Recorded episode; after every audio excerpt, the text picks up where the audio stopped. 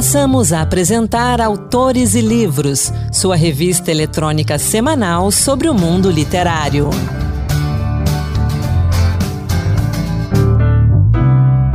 Olá pessoal, sou Anderson Mendanha e esse é o Autores e Livros Dose Extra, que toda semana traz para você um pouco do mundo da literatura e da cultura.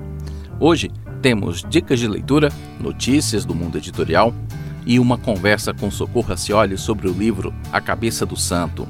Vamos juntos! Temos um novo selo literário no mercado, Setsu Yoiteru, da Delirium Editora. A palavra é um neologismo, a transformação do substantivo conjugado no gerúndio segundo as regras gramaticais da língua japonesa e teria por tradução, segundo a editora, algo como historializando, o novo selo se propõe a publicar novelas inéditas, inspiradas em histórias passadas de geração em geração desde os tempos remotos no Japão. O primeiro título do selo é Certos Monstros Não Cabem em Armários, de Flávio P. Oliveira. A novela conta a história de uma adolescente espadachim que, ao retornar do treinamento nas montanhas, se depara com o vilarejo do seu clã destruído, o seu povo morto ou sequestrado, e aí ela jura vingança. Para tal, ela deseja ajuda fantástica e aterrorizante de um monstro, um esqueleto gigante conhecido como Gashadokuro. Esse ser, quando visível, possui a aparência de um esqueleto, sem pele, sem cabelo, sem olhos, e é formado pela junção de várias almas que pereceram vítimas da fome decorrente da escassez de comida, da guerra ou da peste. O livro já se encontra à venda na livraria virtual da Delirium, livraria.delirioeditora.com.br e em formato digital para o Kindle na Amazon, inclusive para assinantes do Kindle Unlimited. Em breve estará disponível também nos marketplaces distribuído pela Um Livro. Reflexões sobre o fim do mundo, como seriam os humanos sem ninguém por perto. No livro Contos do Apocalipse, Guilherme Heske Basílio pondera sobre contradições, angústias e pequenas felicidades dos seres humanos em contextos violentos. E se você sobrevivesse ao apocalipse? Todos seus amigos e familiares morreram e aí você é obrigado a passar o restante da sua vida tentando subsistir. A comida é quase inexistente, a água poluída e os poucos sobreviventes que você encontrou pelo caminho podem ser seus piores inimigos. Quem você se tornaria neste cenário? Que atitudes estaria disposto a tomar para seguir em frente? Foi a partir destas reflexões que o autor escreveu o livro Contos do Apocalipse vida e morte. Na obra, Guilherme convida o leitor a refletir sobre seus sentimentos humanos e como as pessoas podem mudar quando são obrigadas a passar por situações extremas. Questões como amadurecimento, solidão, luto, afeto romântico, laços de amizade e os limites da bondade são levantadas durante a leitura. Cada um dos 13 contos apresenta um novo protagonista que enfrenta diferentes problemas em meio ao caos em uma das narrativas, por exemplo, um homem abriu mão de um grande amor pelo trabalho e, quando o fim do mundo chegou, arrependeu-se da decisão e do seu passado. Outra personagem é uma mãe que faz o possível para sua filha não ser afetada pela violência que as rodeia. Guilherme Rizek apresenta ainda observações sobre a essência das pessoas ao ficarem distantes dos padrões da sociedade. O que faríamos se não precisássemos nos adequar ao contexto social, pessoal, familiar e profissional. Apaixonado pela literatura desde a infância, deixou seu lado criativo em segundo plano para focar na profissão de oficial da Marinha. Entretanto, durante o isolamento social após contrair o coronavírus, decidiu retomar a paixão adormecida, ao mesmo tempo em que refletia sobre a situação em que estava inserido. Assim, surgiu Contos do Apocalipse, uma distopia capaz de propor reflexões para todos aqueles que viveram a pandemia e perceberam que o fim do mundo, às vezes, pode estar bem perto da nossa realidade. E eu encerro nossas dicas de hoje com O Filho Rico, 11 lições para a riqueza e o sucesso de Felipe Miranda e Ricardo Mioto. Em O Filho Rico, 11 lições para a riqueza e o sucesso, os autores tentam responder de forma simples e leve a pergunta: quais princípios guiam as pessoas bem-sucedidas em sua jornada? A obra é uma defesa leve e divertida de que o melhor caminho para o sucesso e a riqueza é o desenvolvimento da mentalidade correta. A jornada até uma vida melhor não é linear. O leitor equipado com as ferramentas oferecidas por esse guia estará mais preparado para enriquecer tanto na sua conta bancária quanto nas suas relações pessoais. O Filho Rico, 11 lições para a riqueza e o sucesso da editora Intrínseca, tem 207 páginas e está à venda na versão física e eletrônica nas principais livrarias e também pela internet. Agora, você acompanha aqui no Autores e Livros a entrevista da escritora e professora Socorro Acioli para o programa Leituras da TV Senado. Na conversa com o jornalista Maurício Melo Júnior, Socorro Acioli fala sobre a religiosidade nordestina em seu romance A Cabeça do Santo. Num gesto ousado, Socorro Acioli conseguiu se inscrever em uma oficina literária ministrada por Gabriel Garcia Marques. Dali resultou o romance A Cabeça do Santo, lançado em 2014. Nove anos depois, Socorro está lançando um novo romance que novamente retorna o imaginário religioso do Nordeste. Entrevista. Vamos começar essa conversa falando um pouco sobre o Cabeça de Santo, que é o seu romance, dez anos sem publicar, né? Romance. Mas o que é que lhe marca esse romance ainda? Porque é um romance, de certa forma, emblemático, porque ele é uma espécie de mola propulsora da sua carreira literária. Né?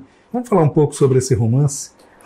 Sim, marca uma mudança absoluta na minha vida profissional, porque ele é fruto de uma oficina com Gabriel Garcia Marques, que me trouxe uma mudança de perspectiva em relação à literatura e ao trabalho com a literatura absurdamente radical. Eu sou jornalista e quando comecei a publicar meus primeiros dois livros são livros são ensaios biográficos a convite do Lira Neto, um dos maiores biógrafos do Brasil hoje. A gente começou junto a nossa carreira em Fortaleza e ele me chamou para escrever um ensaio biográfico, primeiro sobre o Frei Tito de Alencar, na coleção Terra Bárbara, depois sobre a Raquel de Queiroz.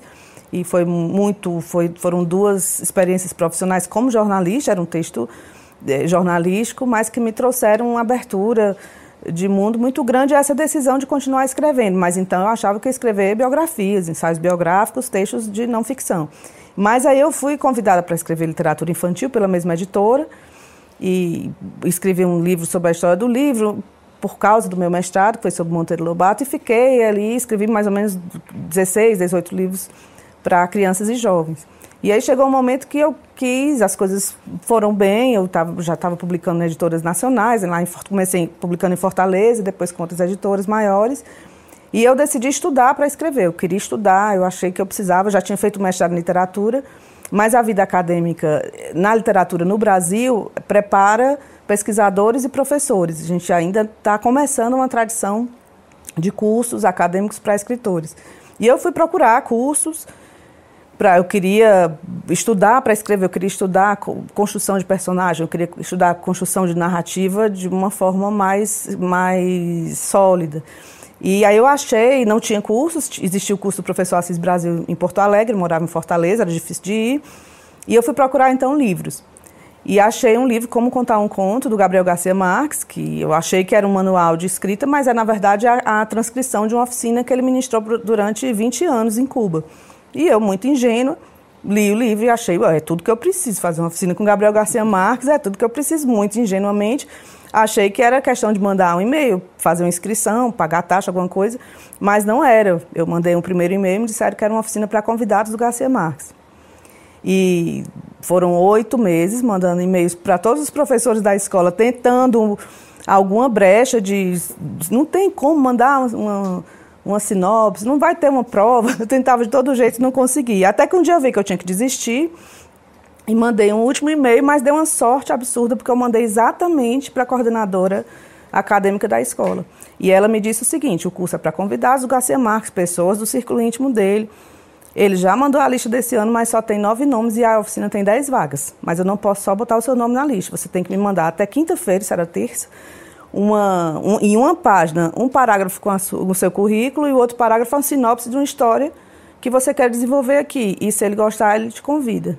Aí eu tinha de terça para quinta para arranjar uma história que agradasse o prêmio Nobel Gabriel Garcia Marques. E lá no Ceará, é, onde eu nasci e onde eu vivo até hoje, a gente tem uma profusão de histórias reais infinita e ligadas à religiosidade popular que não, não falta. E eu tinha matérias de jornal guardadas. Né? O, o, o, jornalista, acho que a, a, a, formação do jornalismo, acho que o maior ganho da gente né, é a visão de mundo que o jornalista também aprende a ter a enxergar onde é que estão as, as histórias. Eu acho que isso é, é uma coisa que a gente leva para tudo que for fazer na vida. E aí eu vi uma matéria de jornal falando que a população de uma cidadezinha chamada Caridade estava muito revoltada porque tinham mandado construir uma estátua de Santo Antônio lá para que a cidade crescesse em torno do turismo religioso. E aí montaram o corpo do Santo Antônio no morro, como deve ser, no alto lá de um, de um morro, e fizeram a cabeça em partes simétricas, como deve ser, numeradas, que, que deveriam ter sido levadas parte a parte para montar. E aí um rapaz, o chefe da obra, tomou lá uma, uma cachaça a mais, mais do que ele poderia, e disse: Não, monta a cabeça no chão e a gente leva a cabeça inteira. Nunca levaram a cabeça inteira porque é impossível. A cabeça é aqui do, do tamanho desse espaço. E a cabeça está no chão até hoje. Então, foi essa história que eu mandei para a oficina, a história de um homem que entra nessa cabeça. Um, tá andando pela rua, entra nessa cabeça e acorda 5 da manhã ouvindo voz de mulher. Quando sai não tem ninguém e ele percebe que ele tem o dom de ouvir as orações das mulheres rezando para o santo e, e, ele ele tem acesso ali ao segredo de amor das mulheres. Eu mandei essa sinopse, ele gostou, fui para a oficina, fiz o curso, foi é, transformador, mas eu levei sete anos para terminar o livro, O Cabeça do Santo, esse romance a partir da oficina. Mas depois que eu lancei, aconteceram duas coisas. Primeiro foi que essa entrada no universo do romance adulto, pela Companhia das Letras, então um outro caminho profissional. E a outra que eu voltei para Fortaleza e montei cursos de escrita. Hoje eu coordeno uma pós-graduação na Unifox, que se chama Escrita e Criação, justamente para atender pessoas que tiveram, que têm esse mesmo desejo que eu tive de ter uma formação em escrita.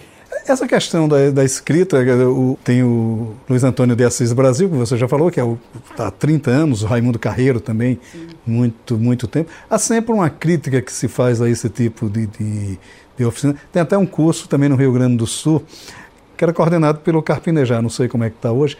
De certa forma, esses cursos, eles modelariam o escritor, né? que, que o, as pessoas passariam a escrever. Uh, uh, o aluno do Charles Kiff escreve assim, o aluno do Assis Brasil escreve assado, enfim. Como é que vocês primeiro fazem para que não haja essa Sim. coisa e resistem a essa, a essa crítica que se faz às oficinas. Mas eu concordo com essa crítica. Ah, eu concordo absurdamente. Estou fazendo esse tipo de curso desde 2009. Eu voltei o curso com o Garcia Marques foi em 2006. Eu comecei a dar essas aulas, oficinas, até virar uma pós-graduação, mas em 2009, é muito tempo. Então, eu tenho poucas certezas sobre o, o, isso, essa coisa mágica e ao mesmo tempo tão trabalhosa que é escrever literatura. Eu tenho pouquíssimas certezas, mas uma delas é que nenhum curso transforma ninguém em escritor. Nenhum, nem o meu, nem do Garcia Marques, nem do, do professor Assis Brasil, e eu acho que eles todos concordariam comigo. A gente está numa onda de cursos, tem curso na internet o tempo inteiro, pessoas oferecendo, seja um best-seller, venda o seu livro, seja... Isso não, isso não existe, isso é, isso é desonesto. Porque o curso, que pelo menos o curso que eu, que eu preparei na Unifor, o curso que eu montei, é um curso que dá as ferramentas para quem já traz a, o desejo e as histórias e o olhar para o mundo adequado para ser um escritor. O escritor, é, por mais que no Brasil a gente não tenha essa valorização adequada e, e e equivalente ao que se deveria ter, mas o escritor, ele, a gente estava falando aqui de vários escritores de várias épocas aqui antes de começar, mas o escritor, ele é um, os livros, eles formam a mentalidade de um país. A literatura ajuda a pensar um país, a entender um país. E, e escrever algo que ajude a entender um país, uma sociedade, as pessoas em, em vários aspectos né, que, que são derivados disso, precisa ser escrito por alguém que tem uma visão de mundo muito específica e que respeite muito o lugar de onde vem, a vida que teve, como esse olhar para o mundo foi construído. Isso nenhum curso dá. O curso incentiva. O curso faz com que se crie uma comunidade. A gente estava conversando antes sobre escrever e ter alguém que leia. Então, o curso cria essa comunidade de leitores lendo uns, o trabalho dos outros. O curso é, eu, eu, chamo, por exemplo, muitos escritores para dar aula, então o curso chega, aproxima dessas obras, desses pontos de vista, mas o curso não faz ninguém, não, não torna ninguém escritor. E o antídoto para que as pessoas não, não sigam fórmulas e escrevam da mesma maneira é que a primeira frase que eu digo nas minhas aulas é que não existe nenhuma fórmula para que ninguém escreva. Que a ideia é o contrário, é cada um entender como escreve, como é o seu texto, a sua forma de escrever.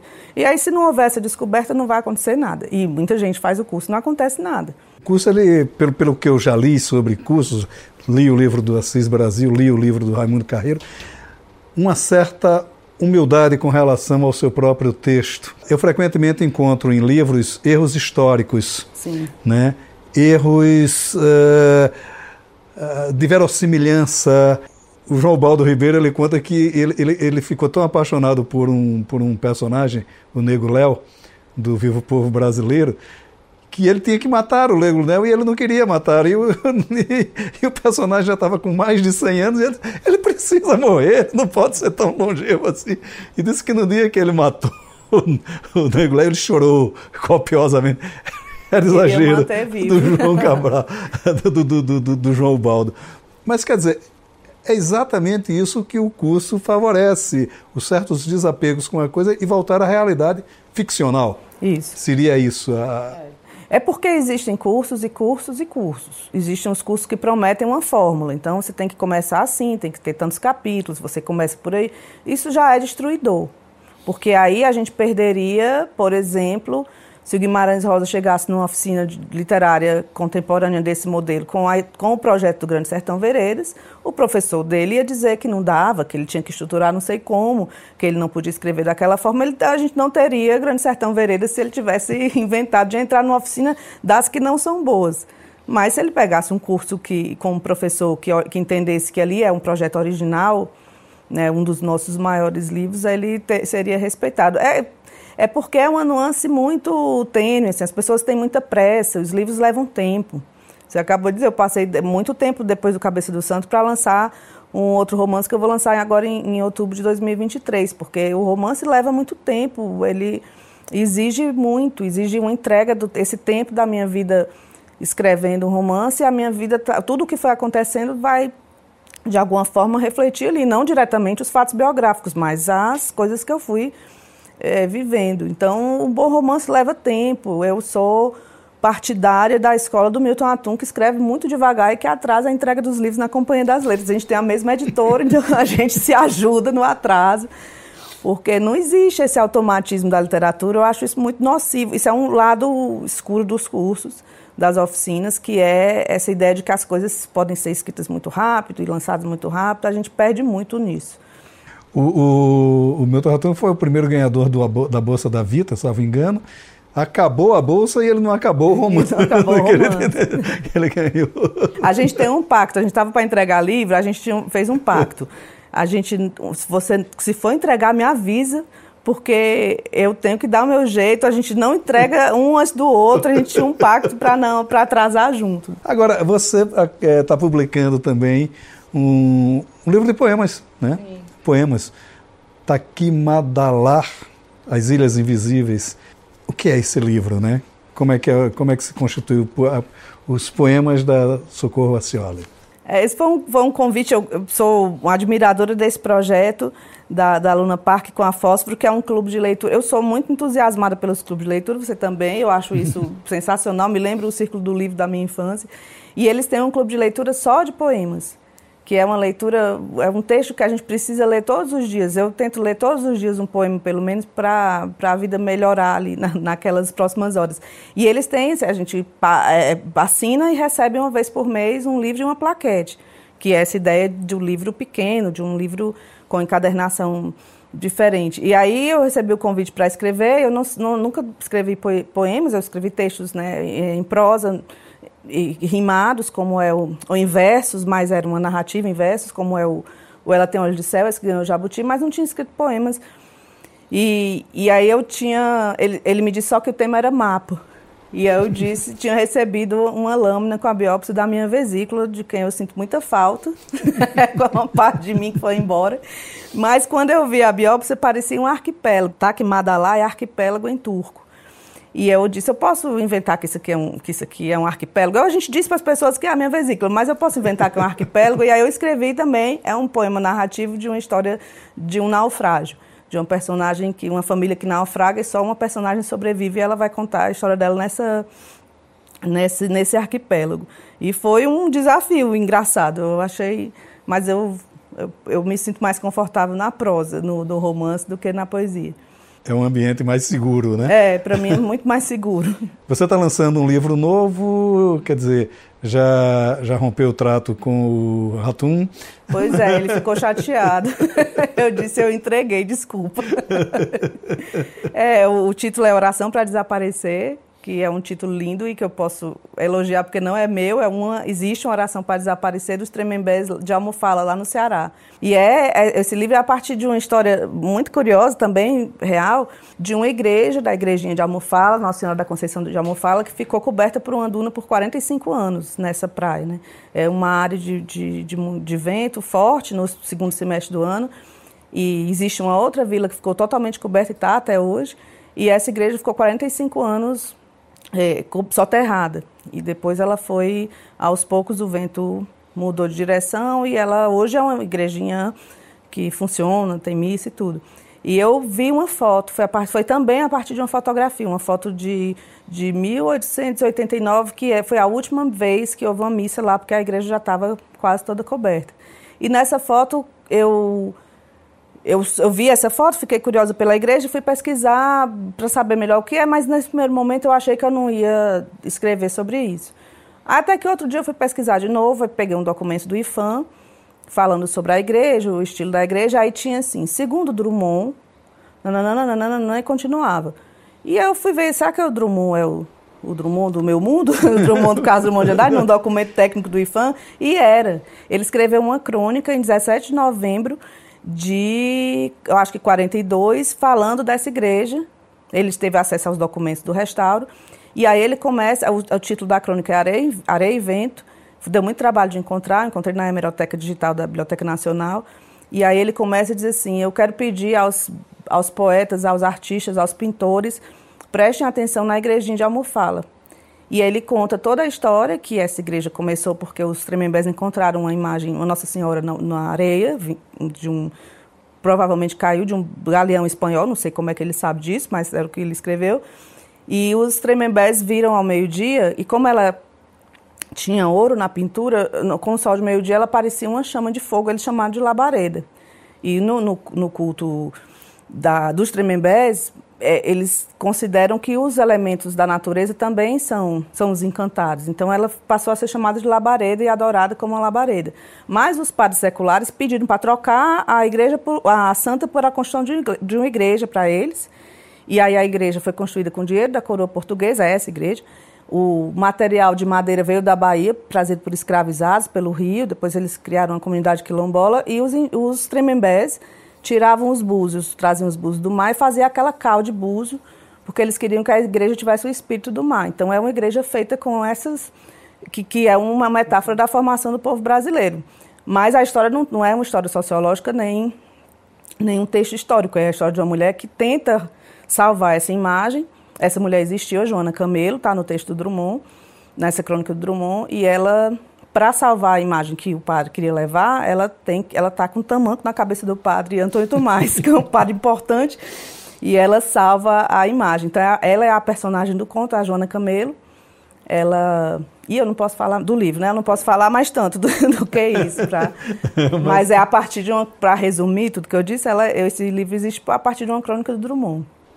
Mas já é uma coisa inquietante e está dentro daquele espírito que você é, traz para o Cabeça do Santo, que é aquele espírito fortemente religioso no Nordeste como um todo, mas particularmente no Ceará, com Canidé de São Francisco, com, com, com, o, o Juazeiro, Caldeirão, né? Que, Caldeirão. É, que, é outra coisa fantástica, né?